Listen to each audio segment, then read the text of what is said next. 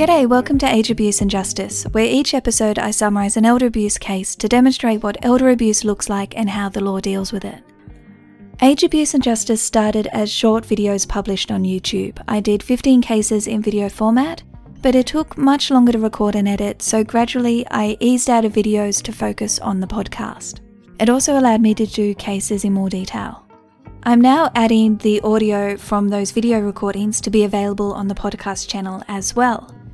Please excuse the bad audio, these are made from when I was first learning how to use this equipment, so it gets pretty dicey. So this is one of those video recordings. The videos are still available on YouTube if you'd like to check them out. You can search for Age Abuse and Justice, or you could look on the New South Wales Legal Aid podcast channel. But I'll also include the links for this case in the notes below. So on to the case.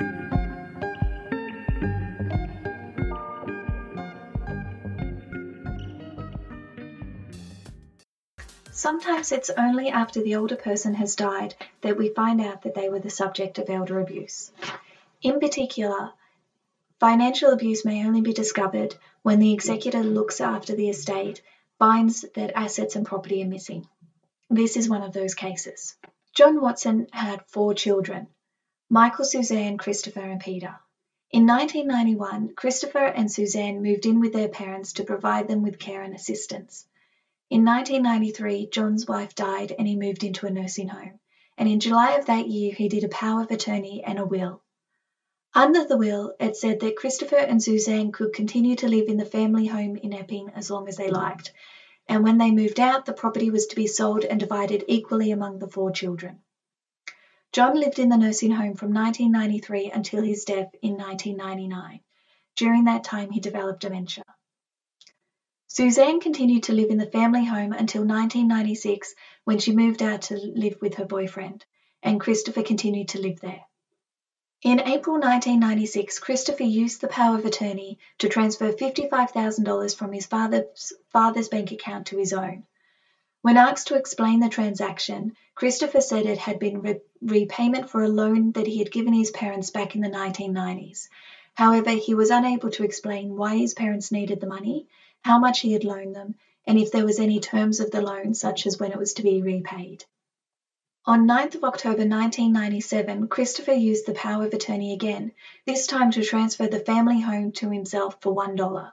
It was only after John's death that the other 3 children found out what Christopher had done and initiated court proceedings in order to get the money and the house brought back into the estate. Christopher argued that he had transferred the house with his father's consent and knowledge. However, there was evidence that after his father's death, Christopher had spoken to a solicitor and had told the solicitor that the transfer was in order to secure his father's pension, that he acknowledged the property was still part of the estate and that he would transfer it to the estate as soon as the estate paid him back the stamp duty and legal cost he had incurred.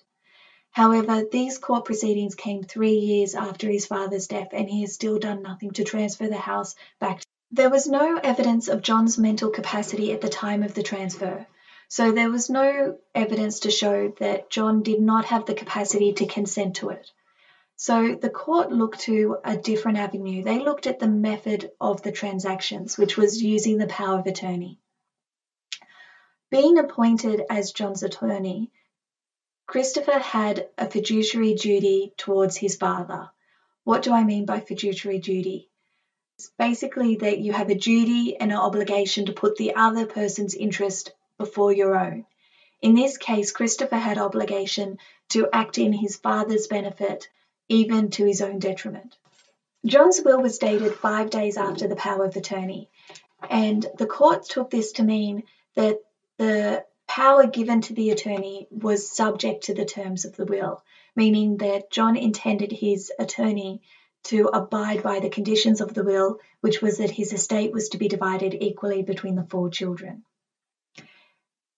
Christopher, in transferring the money and the house to himself, had gone against those wishes as set out in the will, and in doing so had breached his duty as attorney. The court held that Christopher held the $55,000 and interest on it on trust for the estate, that he held the house on trust for the estate, and that he was required to transfer back into the estate to be distributed in accordance with the will. He was also required to pay his siblings' legal costs. Two key elements of this case I kind of want you to think about is, first, that this abuse was only discovered after John's death, and it was up to the executors of his estate to fight to rectify the matter. And one of the key hindrances of that is that you don't have John there to give evidence. So John isn't able to say whether he authorised Christopher to do those transactions. The second element I want you to consider is that the court ordered the money in the house be transferred back into the estate, which means it's going to be distributed in accordance with the will, which divides everything equally amongst the four children, which means Christopher is going to get 1/4 of everything.